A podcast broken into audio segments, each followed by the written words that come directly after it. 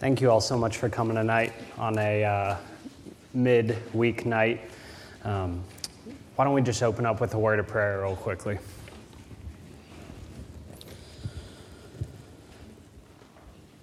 Lord, we thank you for who you are. We thank you that you are over the comings and the goings of our lives, the standing up, the walking around, the laying down. Lord, you're over the things in our mind and our hearts. Lord, we know that um, your grace covers so many areas of our lives, even areas we don't understand and we don't realize at first, Lord. So we, we want to thank you. We come with thankful hearts. Lord, we pray that tonight as we study your word and as we attempt to learn how we can um, represent you well in this community, we pray that you will speak tonight. We pray that you'll give us wisdom, you'll give us discernment, and Lord, that um, we will be able to serve the people around us with the gospel um, in word and in deed, Lord. We thank you. In your name, amen. All right. Well, in case anyone doesn't know who I am, my name is Dwight, Dwight Castle. I work for the church and kind of do what we're going to talk about tonight um, trying to get people from the church involved in the community around us. Also, oversee all the foreign missions that we do, the global missions, but we're not going to talk about that tonight. We're just going to focus on local missions. And so I'm glad that you guys are here. And I'm sure everyone's kind of wondering a little bit. I mean, to some degree, you've already bought in enough that you're here. You believe that this is an important thing to talk about for some reason or another. But why have a talk back about urban ministry, about how to serve the poor and the needy and the marginalized? Why should we do this? Let me ask you guys a couple questions, and I'm going to make this a little bit interactive. Probably, I know this is where we are on Sundays. It's not exactly like this on Sundays, but we're going to break the mold here a little bit. By show of hands, how many of you guys have ever been approached by someone and asked for money? Pretty much across the board, okay? How many of you guys have ever passed a homeless person holding a sign and wondered what you should do? Okay? How many of you guys have ever been approached by someone coming into church, going out of church, or as you're in church here in this building? Okay, less hands, but there's still probably 15 to 20 people here. It happens to me all throughout the week, and about every day, uh, every Sunday. It seems right before church is about to start, and scrambling because I need to talk to this person. I'm gonna go and tell you guys what I would love is on a Sunday when someone walks in the door that every person here feels competent and capable and, and able to help that person to some degree. That you could go to that person and you could begin to get to know them. You could begin to share Christ's love with them in word and in deed. And that's kind of my goal tonight, really. The need is great, and you guys have all heard it. I'm going to read a few statistics for you about Birmingham, and I'm not going to belabor this because we've all heard, we're all aware of how many people around us are in need of help, but it might be helpful to start with Birmingham. And I'll go ahead and add the caveat at the beginning that there are all kinds of numbers. As you research how many homeless people, how many people in poverty, every different study shows a different amount. But kind of what I found to be a good average here is through uh, a study that was done by Needs Assessment in Jefferson County and Birmingham City. And the overall poverty rate here in Birmingham is 18.7%. Extreme poverty is 8.4%. Children living in poverty, 27%. That blows my mind right there. The total number of homeless that were able to be counted on one random day within the last 10 years, almost 3,000, 2,929 people. Of those homeless people, 717 were severely mentally ill. 894 were chronic substance abusers. One third of those homeless people were diagnosed by a doctor at some point as being mentally ill, although half of them claim that they struggle with it even though they haven't been diagnosed. 36% of those homeless people had considered suicide. 31% had actually attempted suicide. And here's one thing that kind of blows my mind to top it off. Four out of those five people, more than four out of five, 88%, were born and raised in Birmingham or have lived here for over two years. So they're essentially natives here. So all around us, you know, I could keep going on and on with statistics. The need is great. So the question is, what are we going to do as God's people? How do we help? First, do we have a desire to? And then if we do have a desire, how do we do it well? So my goal tonight is this my goal is that we will see, as God's people, that we will see the needs around us. We'll become aware of these needs. That as we become aware of the needs, that we will be aware of our call, our responsibility to help reach into that need. And then, thirdly, that we will be informed, we will be competent to begin to meet those needs. Now, I want to make a little caveat here, a little disclaimer there's not enough time to do this tonight. this is supposed to be an hour long event, and we're already like 15 minutes into it, and I've been talking for like four minutes. So, this is not going to be an exhaustive uh, discussion of this topic. What it's meant to be is to get our toe in the water and to begin discussion so that it can continue in your homes, with your friends, in your home groups. Uh, all over, continue this discussion and ask how we can become more involved. I will not answer all your questions tonight. I don't have all the answers. We wouldn't have time to get to all the answers. It won't be a step by step tutorial, but I do hope to give a framework to go over some general guiding principles that will help us as we try to help those around us. Quick spoiler alert here the gospel is our fuel for helping the poor. The gospel. Jesus took people like us who didn't deserve anything, who were dead, we were destitute, we were hopeless, and he took us and he lavished grace upon us. And that is why we want to help other people because the gospel changes us so much that we want to offer the same thing to others. And I'm going to keep coming back to that. And Joel's going to talk about that in a minute here. But that's it. The gospel has to change us. God whenever I find myself in a situation where I'm looking at others and I think, do they deserve it? Are they going to waste this? What should I do? Depending on how they're going to respond, I need to be reminded how does God treat me? What does God give me when I don't deserve it? So, the gospel offers redemption, okay? And one of the things that we're going to talk about is that that supersedes just the spiritual category. There's a huge spiritual element to it. But sin mars all of our lives. It, it mars so many categories. And, and there are some guys, I'm actually going to refer to a couple books here tonight. And I have brought these up so that you can look after for further reading. But a lot of what I'm going to talk about tonight is covered in a book called When Helping Hurts. And these guys are really they ask difficult questions and they dig deep into the issue like a lot of us like i hadn't thought about before i read this book. And so i want to encourage you to to look at that if you haven't. But one of the things they talk about is and lots of other people talk about is sin messes us up in so many ways and especially four sin messes us up with god messes us up with ourself with other people and with creation. So that's the result of sin redemption, reconciliation, what we need to be engaging in, reverses all those, and it stems from our relationship with God. But we want to bring redemption, reconciliation, healing into all four areas. It's a holistic approach. So here's the quick structure for tonight. I'm going to get Joel to come up here and talk for a couple minutes about kind of a theology of why we do this? What does the Bible say about helping the poor? Then I'm going to come back and give a couple of guidelines to help us. We're going to go into a few specifics, and then we're going to have Q&A for about 30 minutes. So that's where we're going here. And Joel, you can go ahead and come up, and he's going to talk to us about what does the Bible say about this. Thanks, Dwight. Let me uh, just start by reading a few verses about our biblical mandate to help the poor. Uh, when, when I started Redeemer, when a group of us did years back, that was one of the things we wanted to take seriously. Uh, we think every church, every believer is called uh, by God to help the poor. And so we have tried over the years to set up some structures in which we could do that. And it comes from a biblical mandate to do so. And so let me just read to you a couple of places.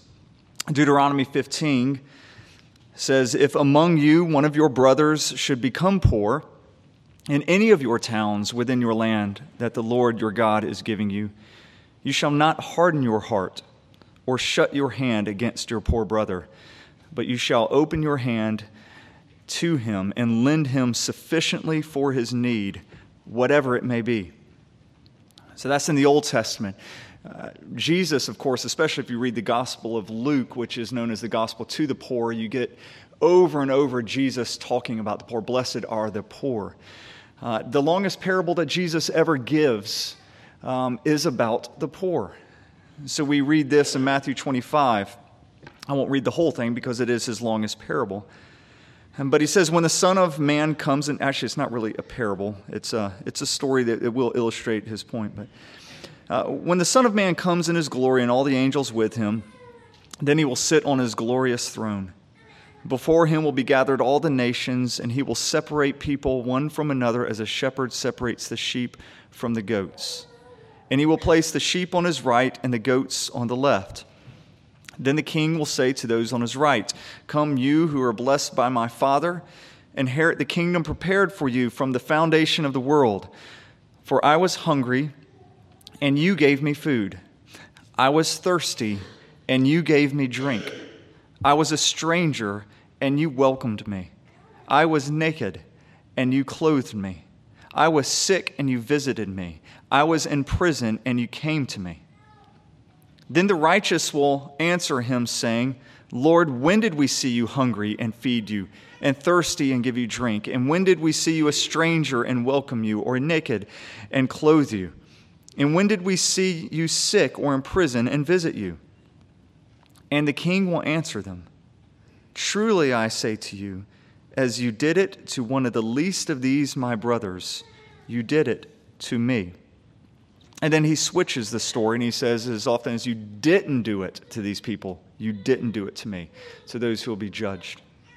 I use this, um, this teaching by Jesus all the time with my girls when we go to uh, the hospitality house in Woodlawn, which is when we serve a meal to them. I'd say, All right, come on, girls, it's time for us. We get to serve Jesus a meal tonight. Um, this is one of the few ways that Jesus said, You can actually physically do something for me. We get to serve Jesus. We get to give Jesus a meal. We get to give Jesus a hug. We get to play with Jesus. We get to do all of that tonight. Um, and that's Jesus' words, not mine. When he says, You do it to the least of these, you are doing it unto me. So these are just a few of the passages in the Bible that show that God has a heart for what I would call the least of these. Anybody who has tried reaching out to the poor realizes it's actually not that easy. Um, it gets complicated, it gets hard, um, even though we know we have the scriptural mandate to do this. I've known a lot of you know, really passionate Christians uh, who say, I've got a big heart for the poor. You know, um, like a lot of people, you know, just have a big heart for Africa. And you're like, well, you know, it's a continent, not a country. You know, there's, there's, it's, it, it define that for me. And then people are like, I have a big heart for the poor. And you're like, well, can you, can you define that? What does that mean? It's got to mean more than just circling something that Dwight put out saying, yeah, I'd like to help with kind of poor ministries and turning it in it's got to be more than that. What does having a heart for the poor means? But I've known those who've had a heart for the poor, tried to do things for the poor, burn out in a matter of weeks and months because it's not anything what they had thought going into it. It's really hard to do it. Um, and, and the reason is they're thinking they're going to go into the poor and the poor are going to respond a certain way. Like, wow, thank you so much for your kindness. I can't believe you would be so generous as to give me some money and to help me out. You know, now I, I clearly see God, you know, in a way I never did before. Rarely, if ever, do you find that.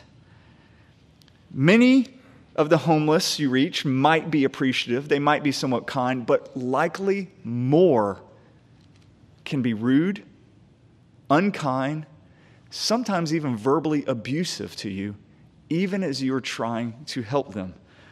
Um, and so, what, what do you do? What do you do in cases like that? Um, I experience this all the time. You know, as Dwight said, how many of you have been approached at Redeemer? Often I have been approached outside here, sometimes right before the service. And when I tried to actually really help, um, I have just been chewed up and down. I'd be like, hey, can we meet after the service? You know, let's talk through how I could get some long term care. I don't want long term care. Beepity beep, beep, beep. I want money right now. Well, I don't have money. Here's a pack of crackers. Grab the pack of crackers, throw it down. I don't want that. you're like, I'm trying to help you. Um, and, and, that is, you know, Dwight deals with this every single day. Um, staff around here, we get to deal with this a lot. I'm sure you are approached by people like this all the time. So, how do you help mean spirited poor people? Or, or is this even your call? to do so. I mean, we know we have a biblical mandate to help the poor. I would say you have a definite mandate, clear cut, to help the poor within your midst. That was that passage from Deuteronomy, those among you. Um, you also have things like Galatians 6 that says, So then, as we have opportunity, let us do good to everyone, especially those who are in the household of faith. So, first and primary, we have um, the responsibility by God to take care of Christians, those in our church home. We take care of them first. But what about those outside? What about those who are even opposed to the gospel, who hate the church, who will be really rude to us? Do, do we have a mandate to help them as well? And I say, absolutely yes. There's a lot of places we could turn to to look for this, but I'm going to look at probably the most famous example we have in the Bible, and that's the story of Sodom and Gomorrah. Um, you're familiar with the story of Sodom and Gomorrah. You know, just uh, God rains down fire and destroys this city, and, and we always think that He destroys them because of their, you know, usually it's their sexual sin um, homosexuality. That's why God destroys them. But that's actually not what Scripture says. Ezekiel 16, the prophet, he writes this about Sodom. He says, This was the guilt of your sister Sodom.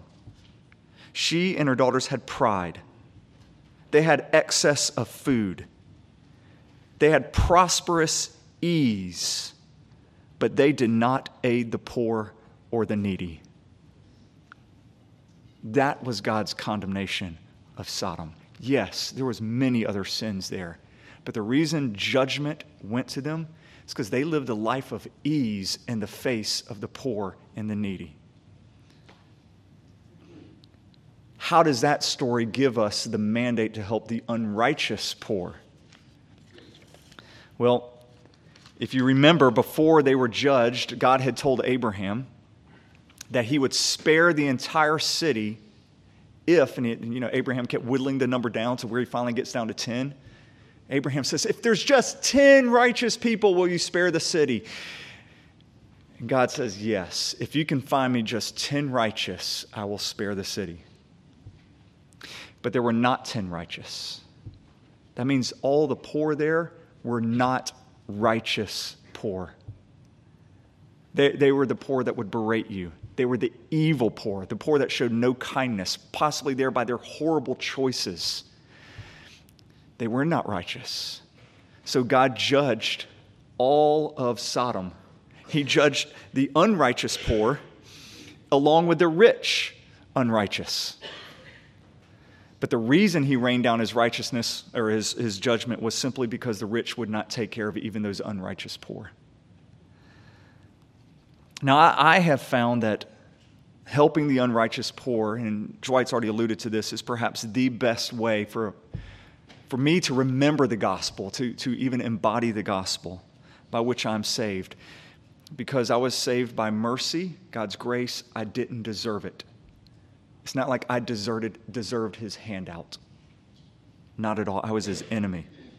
Christ didn't die to me because I was a good person. Uh, I never did and I never will earn his grace. So when I see an unrighteous, poor person responding in bitterness to my act of kindness, I'm reminded of the gospel. It cements that in me. I'm reminded of my own spiritual, spiritual condition before God when I'm in the parking lot and somebody is yelling at me as I'm trying to help them. I'm like, that is where I, Lord, that is me. I did not deserve mercy. Help me to love this person. And so we need to see the service of the poor through this gospel lens, as Dwight said. Let me just end with this, and Dwight, I'll let you get back up here. In Luke 6, Jesus says, If you love those who love you, what benefit is that? For even sinners love those who love them. And if you do good to those who do good to you, what benefit is that to you? For even sinners do the same. But love your enemies, do good, and lend, expecting nothing in return.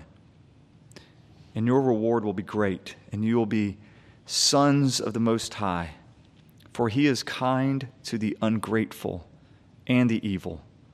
So be merciful, even as your Father is merciful. Dwight. I want to dive right into some guiding principles because we're running out of time here already. Number one, we need to be guided by the Holy Spirit. Now, as I say that, some people are thinking that is that goes without saying. That's the most obvious thing. That's actually an afterthought. But I want you to know this is not an afterthought. This is of the foremost importance. This is going to dictate how and why and when we do what we do. And a way that we can look at this is actually looking at a story in Acts 3. And I believe that's going to come up there. And, and I'll say that a lot of the way that I have been influenced to think this way is actually from a sermon that Joel gave about 10 years ago that impacted me a lot. Let's read together uh, Acts 3, just the first few verses here. Now, Peter and John were going up to the temple at the hour of prayer, the ninth hour. And a man, lame from birth, was being carried, whom they laid daily at the gate of the temple that is called the Beautiful Gate, to ask alms of those entering the temple.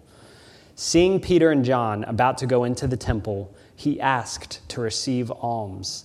And Peter directed his gaze at him as did John, and said, Look at us. And he fixed his attention on them, expecting to receive something from them. I'm going to stop right there. If I was in this situation, if I was Peter and John right here, if I'm honest with myself, I would not have responded this way. Because I know that because I don't. I'm faced with this all the time. People asking me for money. That's going on right here. You're walking down the street and someone asks you for money. And if you're honest with yourself, what's the first thing that you do? What's the first thing that I do? You get really awkward and you try to find the quickest way out of the situation. You kind of look down, you think, do I have money? Do I not have money? Will he know if I say I don't have money, but I do? Uh, is there a police officer around? Am I about to get mugged? You think of all these reasons. It's my first instinct. It's not to do what Peter and John do, which is kind of twofold here. One, they look the man in the eye, both of them. They look him in the eye, and that gives a moment where I am sure in that moment the apostles asked the Spirit of God to guide them, asked for wisdom. What should I do in this time? What does God, what does God's Spirit want me to do for this person asking for money? Should I give him money? Should I give him a pack of crackers? Should I tell him he's not getting anything from me? Should I rebuke him? What should I do with this man? And in that moment, when we stop and we ask the Holy Spirit, God is pleased and he wants us to do that and he wants to guide us to help his people, okay? The people that are made in his image. The poor, that's something we forget that they have the dignity of human life being made in God's image. So when we stop, one, we have an opportunity to ask God's Spirit how to guide us. And two, we give that person dignity, which is one of the most resounding things you will hear homeless people say that they feel shamed, that they don't have dignity, that they're treated as less than human. So when we stop and we look the person in the eye and we pray to God, what do you want me to do with this person? Then we're on the right track. It's not an afterthought, it should be the first thing. And I confess it's not my first thought. And I want to go and say, I'm going to give a couple more principles here. But God's Spirit trumps my principles. He trumps my excuses or my fears. God's Spirit might say, give that person money, which I don't typically do. God's Spirit might say, do something that normally I wouldn't feel is the standard way to go. But I need to be discerning which way do you want me to go, Lord? Second guiding principle always attempt to work towards relationship. Okay? Now, this is kind of key here. Relationship is what humans are made for. Every single one of us, we don't even know it, but we're constantly craving and working towards relationship. And when sin enters, a lot of times we do the opposite. But we're made for relationship. Let me ask you a question here, and again, break down this wall. I want someone to be honest with me. A homeless person comes up to you and they say, Can I have $5? Someone raise your hand and tell me what's the first thing that you say. In reality, what's the first thing you're to say to that homeless person? Only got a credit card. Somebody else?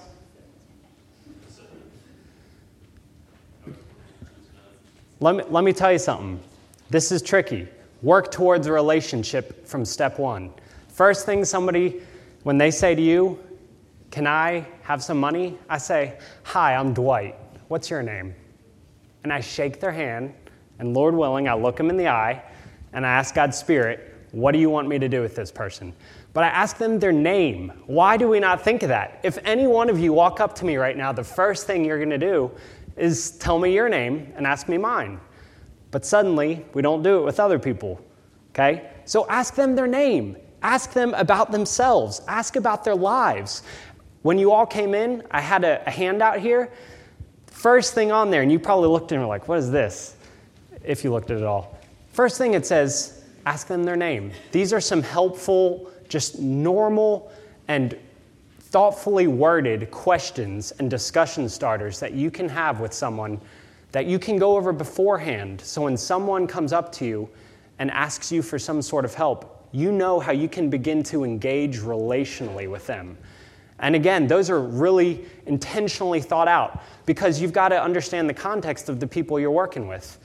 If Thomas comes up to me and introduces himself, I might say, Hey, what line of work are you in? Or what do you do? But if I'm working with a homeless person, I've got to be sensitive to the fact that they likely don't have a job. So I might say something like, Are you working at this time? Or however I have it worded there, in a way that you can be very sensitive and you can say, What, are, what things do you like to do? What are you skilled in? What are you experienced with? These are the ways that you can relationally begin to engage with that person. Here's what it's going to be, and this is tough. You have to see through the immediate need that they are presenting and discern what do they really need underneath. You, you need to engage with that person. Now, I want to say this doesn't discount James 2, for example. I'm going to read James 2. Some of you guys might be thinking this. James 2, verse 14 says, What good is it, my brothers, if someone says he has faith but does not have works? Can that faith save him? If a brother or sister is poorly clothed and lacking food, daily food, and one of you says to them, Go in peace, be warm and filled, without giving them the things that they need for the body, what good is that? So also, faith by itself, if it does not have works, is dead. We don't say, Go warm and be well fed, and don't keep them warm and feed them, but we always are working towards a relationship. So we're not discounting that, but we're trying to discern what's the true need here. There are several ways this can play out. If someone comes up and says money, says they want money, I begin to think, and I ask them, what are you going to use the money for? And there are ways you can word it so you're not being rude, but you could say, what do you need money for? You want you hungry? You need a bus ticket? And I try to go below that. So if they want food, great. I will go try to share a meal with them and relationally begin to get to know them. If they need money to get on the bus, I'd say, Where are you going? I'd love to take you myself. We have a car ride. And so you're trying to begin to look what is the real need under here, always working towards relationship. There are felt needs, is what we would say, that we need to meet. But as we're meeting their felt needs, we're trying to get to know them. And you might be surprised. People will open up. This is something that I'm constantly amazed by. When you're dealing with the, the poor, the homeless, the marginalized, the least of these, a lot of times they don't have relationship. And so the first opportunity they can get to have a relationship, they're going to open up to you. You might have just met this person, they might, they might start spilling their whole life story. You never know. And so what we're working for is a mutual relationship. Okay? If any of you in here want to be friends with someone, you're going to expect a mutual relationship. If you're constantly giving, giving, giving, and the person never gives back, you're going to say, What's the point of this? Well, there's a difference in what mutuality looks like in this relationship, but we're still going for it. Okay, so you want to invest in this person and you want them to be able to give back to you in that relationship. And sometimes when people don't want to do that, you have to ask the question again of the Holy Spirit What do you want me to do right now? How should I use my time best? Because I want to build a relationship with this person. And if you are sitting there trying to say, I'd love to go buy you a bite to eat, you say you want food because you're hungry and you haven't eaten all day, I want to go buy you a meal right now with you. And they say, I don't want that. Then you say, I mean, I don't know what to say. I'm not going to tell you what to say. But you might be faced with the decision Am I at a roadblock here with this person? If I'm, my goal is to go relationally deeper. I'll say one note here because this is hard. A lot of personalities don't do this. It's tough to engage in this way where you're constantly rerouting and redirecting the, relate, the conversation to go relationally deeper. But be bold. Be discerning, be wise, be kind, but be bold. Okay? So sometimes the people that have had to manipulate to get somewhere in life are going to try to do that to you. That's just the reality of it. And you have to try to discern through that. You have to try to say, you know what, I'm going to work towards relationship here, and I'm not going to be bullied. And you might need to say, you know, this is what I'm offering right now. I'd love to get to know you. I'd love to know how I can help you in a long term way. And if, and if that is where you try to lead, that's the best. Number three, we'll move on. Think and act towards sustainable and long term health.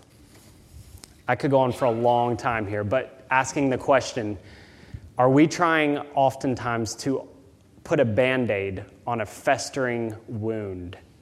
Okay? There's so many problems that we might think that $5 or even one meal or one conversation might fix suddenly.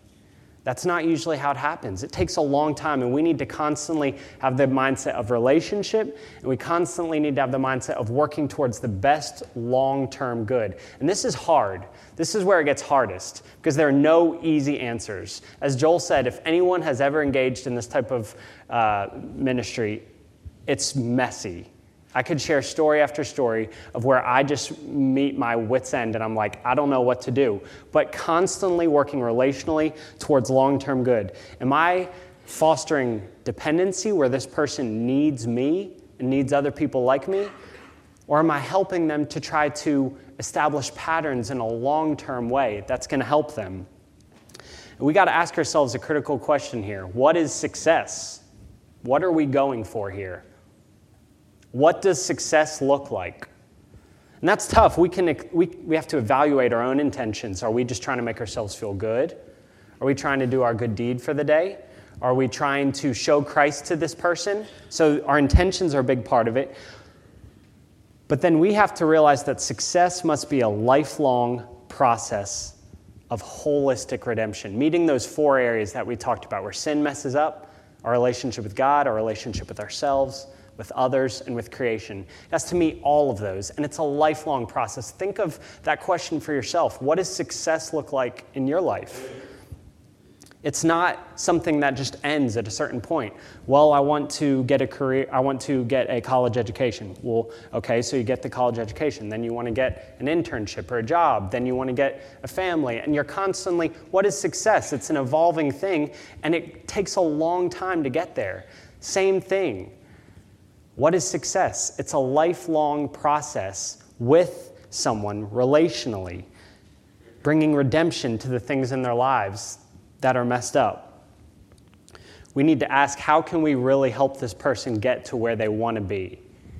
And so that we've got to figure out where do they want to get? Where do they need to get? What will be best? And one of the things that we can do as we work towards long term good is to connect with people in the community. You also have a small piece of paper here, and there's plenty more at the back. And if we happen to run out, we can always print more. Keep this with you.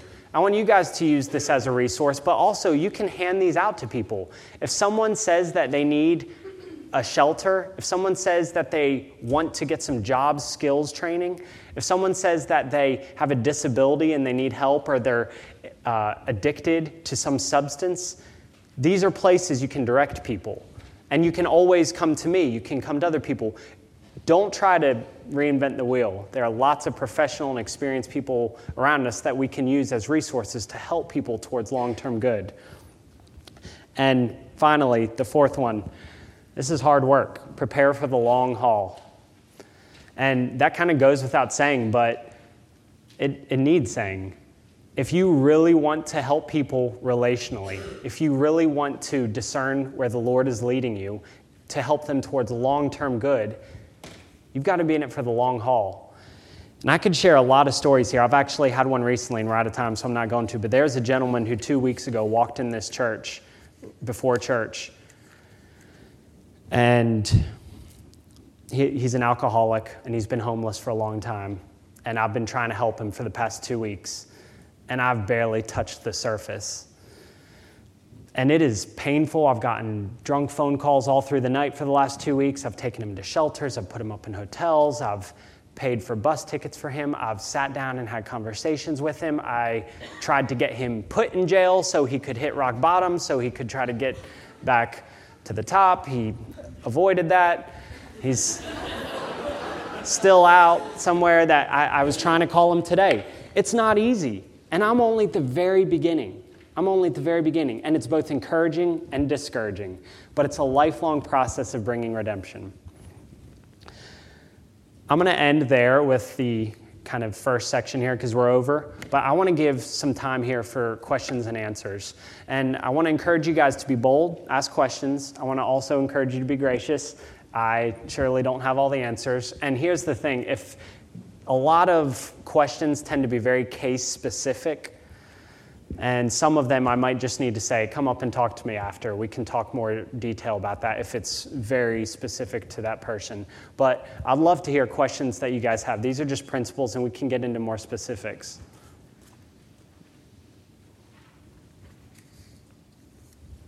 Dylan.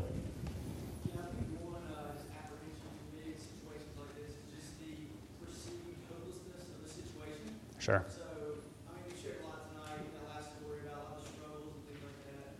Would you mind just sharing some story of someone making that transition from marginalized to a more holistic kind of uh, redeemed life in some form or fashion? I think that would be encouraging for myself and just put a story behind the situation. Yeah. No, that's great. His question, in case someone didn't hear, can I? Sometimes it can seem very hopeless. Can I share some story that shares hope? And I'll say this: I wanted tonight to play a voicemail from the gentleman who I just referred to, but I decided not to because I didn't get his permission, and it's very personal. But even in the process of this, because kind of my answer to that is, have I ever seen the end of it? I don't know if I've ever seen the end of it. But have I seen the end of, of my sin? Have I seen the end of me needing grace? Certainly not. But along the way, I have seen lots of successes. And this guy did call me after about 15 drunk calls the other night. And he genuinely thanked me and said, Dwight, I've never had anyone invest in me. I played it for Joel. I've never had anyone invest in me the way that you have. I owe you an apology for the way I've treated you. I owe Jesus an apology for the way I've treated him, and I need him and you to remember that I'm sinful and I need grace. And I was reading today in James about the tongue, and the tongue can be used for good and the tongue can be used for bad. And I've used it for bad a lot lately, especially when I drink. And I want to thank you for taking the time to invest in me. And he continued about how he wanted to get in this rehab program and its ups and downs, you know, and that's just one story. There are plenty others. Um, but the hope is that there's continual forgiveness and there's more opportunity to, to keep going up. Yeah, so thanks, Dylan. Anyone else? Yeah, Ashley.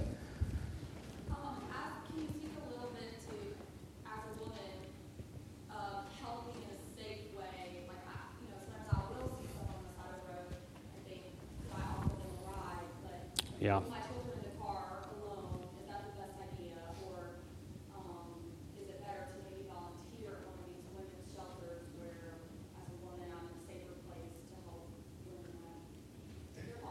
Yeah. So basically, yeah, safety for women. How, how do we how do, how do we be safe? Uh, that's a great question, and I think that one, asking the Holy Spirit for discernment. And that's going to be kind of you, your husband, your family asking that. My recommendation for something like that is that I would not recommend that you, as a woman and with your kids in the car, pick up a man off the side of the road. That's my recommendation. That can be trumped by the Holy Spirit. That can be trumped by yourself or your husband or others maybe who feel differently. I think there are lots of really good ways for you as a woman to intentionally invest. Like you said, volunteering at a woman's shelter could be a great start. There are lots of other ways. You could get Brian to come with you. If you see that person, they're probably not going anywhere too fast. You know, they're on the side of the road. You could run home. In all likelihood, if you're anywhere in Birmingham, you're not that far from your house. Get Brian to, or someone else to come help you and go back and get that person. You know, uh, you could call someone. Call me, call Joel, call someone else and ask for help. There are lots of ways you can. And I just want to, real quick, that made me think of something, run through, if we can go through just one minute of some specifics. These are a few specifics that one of those you asked. I'll go through them one by one. Generally speaking, avoid giving money. Again, discernment. I purposefully don't give money 99% of the time. There are lots of other ways to meet the actual needs without giving money. Be cautious about giving your phone number and personal info. As you go deeper with someone, if you feel it's a right decision to give them your phone number, just be aware that you're going to get drunk calls throughout the night, or they might cross the line between being dependent on you, and you're going to have to use a lot of wisdom. Be cautious giving away personal info. Do things in a safe way. That's what you were kind of getting at. I would say work in pairs, go with a guy, have same sex friendships generally, meet in the daytime or in public, tell people where you're going. These are just some guidelines here. Next, know that you will be manipulated. It happens every time. Just know it and choose to invest anyway in love and knowing that Christ does that for us. Generally speaking, try to avoid engaging deeply with someone who is under the influence at that time. You're probably not going to get anywhere very significant right then. So try to get it to come back around another time if you are able to. And finally, avoid religious language because I've found that about 90% of the homeless people in Birmingham that I deal with, the first things they'll say to me is, I'm a Christian. I love God. I know God. I go to church. But when I ask them, tell me about tell me about your relationship with God. Tell me about Jesus. What does that mean to you? Um, who is God? Who is Jesus? Nothing. So they've gotten very used to kind of getting an expected result by saying a certain thing. So bypass that. So those are a few pointers there. Running out of time, a lot of time. Let's take, should, should I cut it short here? Okay. Okay, perfect. Well, then we've got plenty more questions. Ask away. Yes.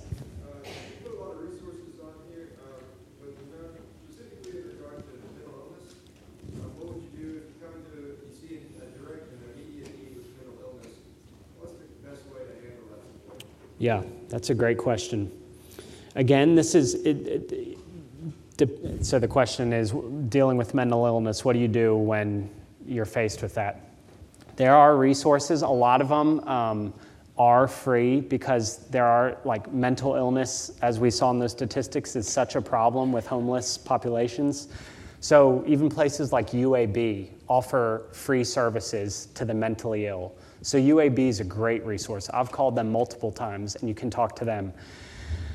First, they need to see a doctor probably and be diagnosed so they can get medication. But a lot of them have at some point, so then they need medication. A great resource is the one right next to us, M-Power, the only free that I know of medical clinic in Birmingham. And they will help people who need medications get the medications. And there are government services that will do the same thing as well. So I would say a place like UAB might be your best bet. There's tons of nonprofits that can help with that. I mean, you could, and I can talk to you about a few more uh, off the top of my head. I'm trying to think of a few, but a lot of those uh, substance abuse places deal with that as well. Um, so even if you just got on and, and, searched for that in Birmingham, but those are some good starting points. Mm-hmm. Next question, Brandon.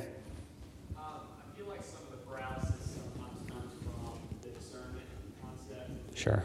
I'm not going to discern appropriately, um, so I won't act based off of that. Or, hey, I feel like God telling me to give money, and I give money, and it goes to something not helpful. Sure.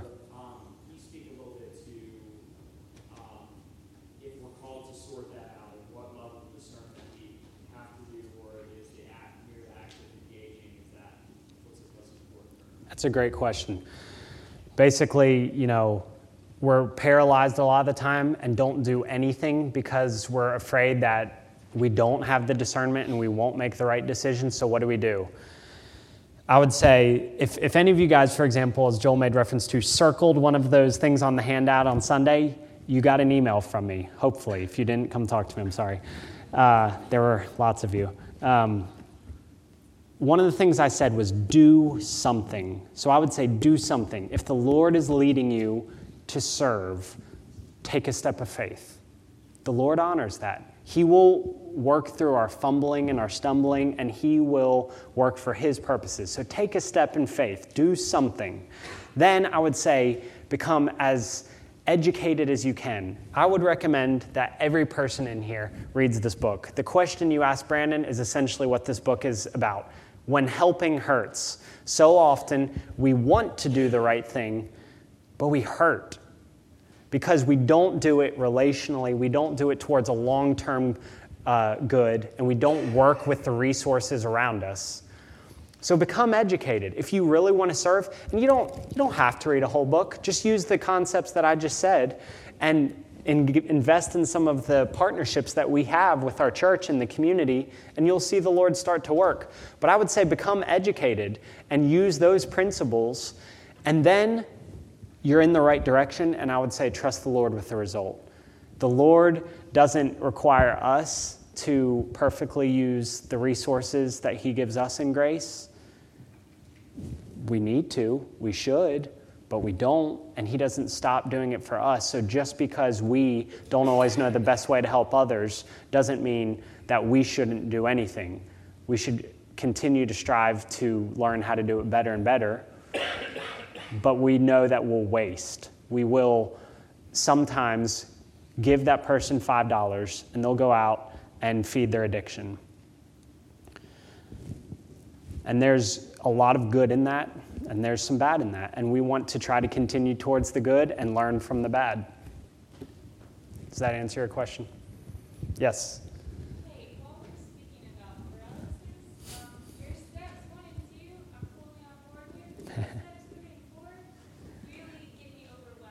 Yeah. I, I feel like I struggle sometimes maintaining relationships with my friends I already have. Hmm. Um,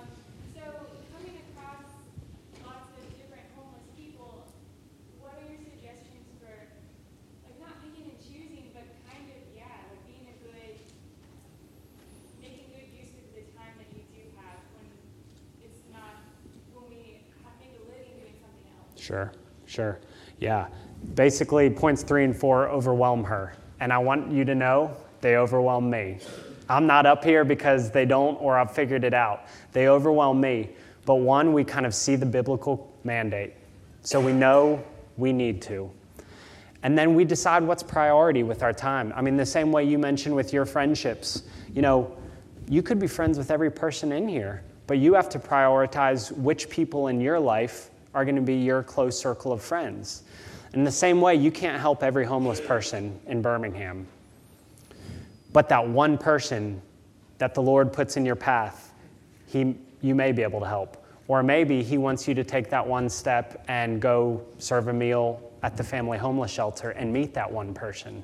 Or tutor that kid at the school who has a grandparent raising them and neither a father or mother, and they would love a mentor to walk through life with them. And that is working towards the gospel in that relationship that you are able to do right there. So it is overwhelming when we look at the big need, and it should be.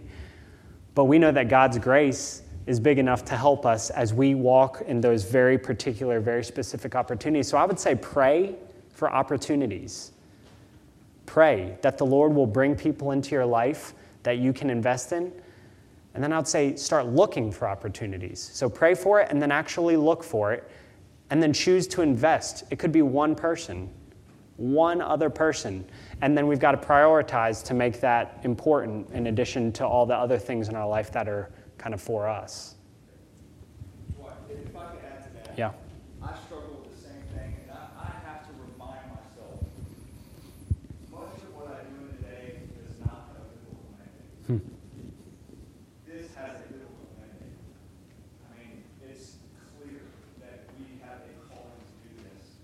And so if I have a clear calling from the Lord to do this, yet I'm occupying myself with much of which is not a biblical mandate, I do need to reprioritize. Now, I, I have to constantly tell myself, there's, there's really not that many things you have clear biblical mandates on. A lot of times, general principles, totally forward with a very clear mandate. And so there's something that we can't do in the most prosperous nation, in a place where we have more time, more resources than pretty much any other place, then we really need to look in the mirror uh, and ask the Lord, you need to, you need to wreak havoc in my life um, where I started to get more hard towards this. And the thing is, you're not embracing a life of sacrifice, you're embracing a life of sacrificial joy. And in the joy, you, you need to start seeing this isn't just a burden, but this person can become a joy in my life. Um, and when we start to embrace that, the Lord begins to open up those opportunities. What my, my goal for us as a church is when you encounter somebody uh, who is poor, that you can interact with them and not feel shame. Because I think right now, probably a lot of people here, we interact with the poor and we walk away feeling shame. We walk away feeling guilt. But you know what? If you look a person in the eye and you really are sensitive, Lord, what would you want me to do? If the Lord wants you to walk away and say, I'm sorry, I don't have the time, I don't have resources. As a female, I don't feel comfortable giving you a ride someplace. You know, you can walk away without any guilt or shame. Um, Jesus didn't help everybody. He did. I mean, we ought to think, you know, he did. He let- He walked by lots of poor people, um, and then he would single out some. And so that's my goal for us, is as we sensitive to these things, you're not investing relationally in everybody, but you are asking the Holy Spirit who. And so we can look these people in the eye, walk away, or help, whatever we do, we don't have that guilt or that shame. Thanks, Joel. That's really good. I have so many thoughts about that too. One quick kind of analogy. Uh, I, when you go in the grocery store and you're about to swipe your card, and they say, "Would you like to donate a dollar to, you know, whatever?" Uh, my wife and I were having to talk about this, and she was saying, "You know, I like that you don't feel shame or guilt when you say no." Now, I'm not saying I. I'm not saying I, I don't support cure for whatever the disease is, but I know that I invest my money intentionally for gospel purposes in ways that I can see relational fruit, long term fruit. And I'm not saying don't give a dollar, but I'm saying if you're doing like Joel's saying, if you're investing in the ways that the Lord puts in front of you, that one person that He does say, speak to that person, and you know it in the still small voice, if you're doing that, then you don't feel guilty about passing the other people that maybe you can't help. And I'll also say about the priorities relating it to when Joel spoke a few weeks ago about hospitality. Same thing there. God rocked me with that because I say, you know, hospitality, like if I have somebody over and I, you know, want to cook a meal for them, we might have like dessert and drinks and, you know, whatever. That's a lot of money. And if I'm trying to save money, if I try to host two people a month, that's a big budget. Well, you want to know what? My priorities are way off. If I don't have money, I have a full time job, I'm salaried, and I somehow don't have money to host people in my home and be hospitable, my priorities are off. And I thank God that He convicts us in that and we can move forward in that. Another question. Melissa. Okay. I will uh, elaborate on your comment. We've had this discussion a lot. Okay. As a body over the years. And then early on, this thought of long-term relationship was really overwhelming to me too. And as we talked about, it not just being a call on us as individuals, but as a body. And watching opportunities that we have along the way to not just for me as an individual to engage with a homeless family. I'm thinking like Sean and Jennifer. There were like six of us wrapped around this family for like two and a half years. And how when God sometimes opens a door for an individual, it's really a call for us as a faith family. Sure. Uh, of Yeah, I think there's a tremendous opportunity for us to use the things that we individually engage in as a corporate body. When you're engaging with a homeless person or, or a poor person, one of the least of these, that's a wide open door for your friends, your community group, the church body. If that person, the situation Melissa's referring to, these people moved out of the hospitality house and needed to find other places to live. Well, they were able to find places to live. They need furniture. Well, who has extra furniture? Who can get their hands on extra furniture? Who's willing to spare some money so we can go get this person furniture to get in a, a more permanent living facility rather than a homeless shelter? These are good long term relational goals. And I think that's a great point. We have a really unique opportunity as God's people locally in this body together and across other church lines and non- denominations in the city, we can join together and encourage and help each other. And, and so I think that's a tremendous opportunity. Melissa, you had a question too. This is kind of silly. Do you think it's a bad idea to maybe buy like McDonald's gift cards or bus ticket? Can you buy a bus ticket? Can I keep that kind of stuff in my purse? Like, if, if I do have a car full of kids on the way home from carpool and I get stopped by somebody who Sure. I can't take them out to dinner, Mhm. I have a ten dollar McDonald's gift card or Publix gift card. I don't know. Like, is that a bad idea or is that what do you? It's a good question. Uh, did everybody hear? You know you're getting food. Like, Yeah. you have a McDonald's gift card Are there things we can do to kind of, yeah, to, to help in advance and, and buying food in advance or bus ticket? I would say this. I'm going to kind of bring it back to uh, relationship and long term good. Now, I'm not going to tell you not to do that because Matthew 25 says that whatever you did to the least of these in my name, you did to me. So, having a bus ticket on hand or a McDonald's or something gift card on hand is, is, is good. It's a degree of good.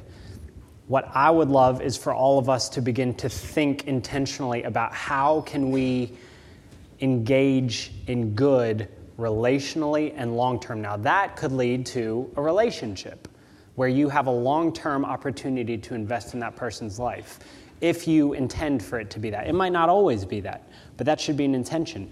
Or that could be a way for you to help a little bit, but you intentionally invest relationally in other ways in a long term committed way. I, a lot of people, the problem is a lot of people stop there. That's not bad. It's good. It's, it's, it's step um, one in a long process. Does that make sense? Melissa, I I would suggest that y'all are thinking along those lines, budget for it. Like, actually budget handouts. Like this coming year, I, I, I budget two hundred dollars that I'm gonna set aside, and I- you go ahead and buy those things. That you can use at your discretion. It's not a bad idea to, to do Well, that. it's not cash. Like, Yeah. I mean, you can only get so much at McDonald's in the States. Um, elsewhere, you could get beer. Just, when y'all get Yes. Giving to an organization that is giving to the poor. So every one of y'all who uh, are giving your tithes, tithes and offerings to the church, thank you. That is, we give a lot of benevolence, and Dwight consistently meets with people who will come to us and like, we can't pay our power bill. We'll sit down and we'll discuss, this is a real need, not a real need. We'll try to set up temporary housing, you know, if we need to. So when he gives to the church, it enables us to do that. If you're unsure about something, you send them our way. Yep. You can also tell somebody if you're unsure, can I meet you tomorrow? Yep. Can you be, can you, can you, will you be here at the same place tomorrow? And I can meet with you. And then you can take the time, find the resources to come back to that person. That, that- that's, and, and I want to add to that because far too often we don't, we're not able or we don't pass on everything to, to you guys. For example, uh, last week we used some of our benevolence money for that exact scenario that Joel said. There is a family who we have had a relationship with for uh, probably five years in Woodlawn. They came up through the hospitality house, and then they moved into the YWCA owned transitional housing. And it's a single mom with kids, and they got behind on some utilities. I've mentored personally this kid for the last four years, and they humbled themselves enough to come and ask for help. And I was able to sit down with them and talk about a long term plan. Well, tell me this. And again, these are awkward conversations, but tell me this how did this happen? Why are you behind?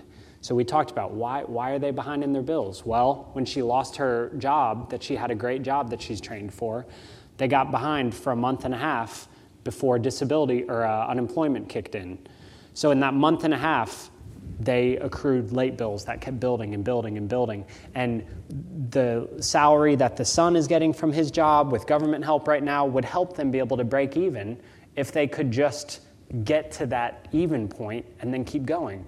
That's a great way for our church, for you guys who tithe, who give. That we, we helped that family. $500 put their, their water was off for a week.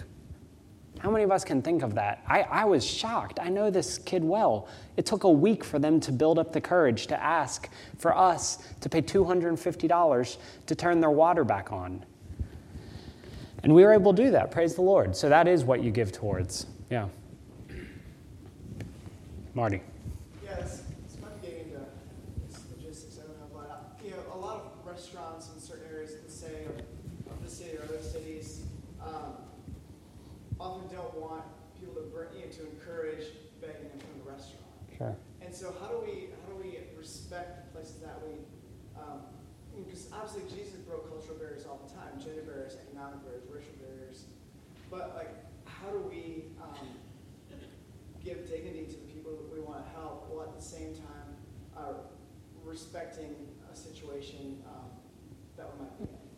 Let's say, you know, uh, yeah, leave it at that. Yeah. You come out of Nick's in five points, and there's always people right there asking, yeah, it happens all the time. Okay? So, well, I would say this. Um, that's a good question. We can only be responsible for us, so I don't need to feel responsible to tell that person, hey, Jim and Nick's really doesn't want you out here panhandling.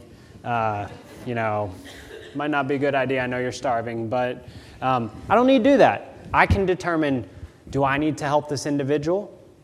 Uh, what can I do to best help them right now at this time when I'm walking out with my friends and my family? And what, what can I do? Can I know can I know in advance that this person will be out here as they always are, and bring some cheese biscuits out, and say, hey, let's and, and plan on that.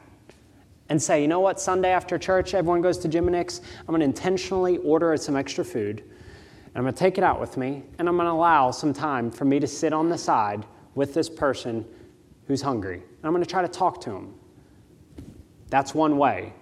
The, the possibilities are endless. But I would say, you know, we can only be responsible for ourselves. So, yeah, um, we have a higher calling to help people than Jim and Nick's can really speak into. But uh, at the same time, we can do it in thoughtful, intentional, relational, long term ways. Okay, no more questions. Uh, fortunately, I will be around to answer your questions via email or anything like that. Come up and talk to me after if you'd like. I have about uh, five really good books up here, six if you count this one too. But um, come up and, and look at these books. They're great resources. Ask me questions. Thank you guys for coming.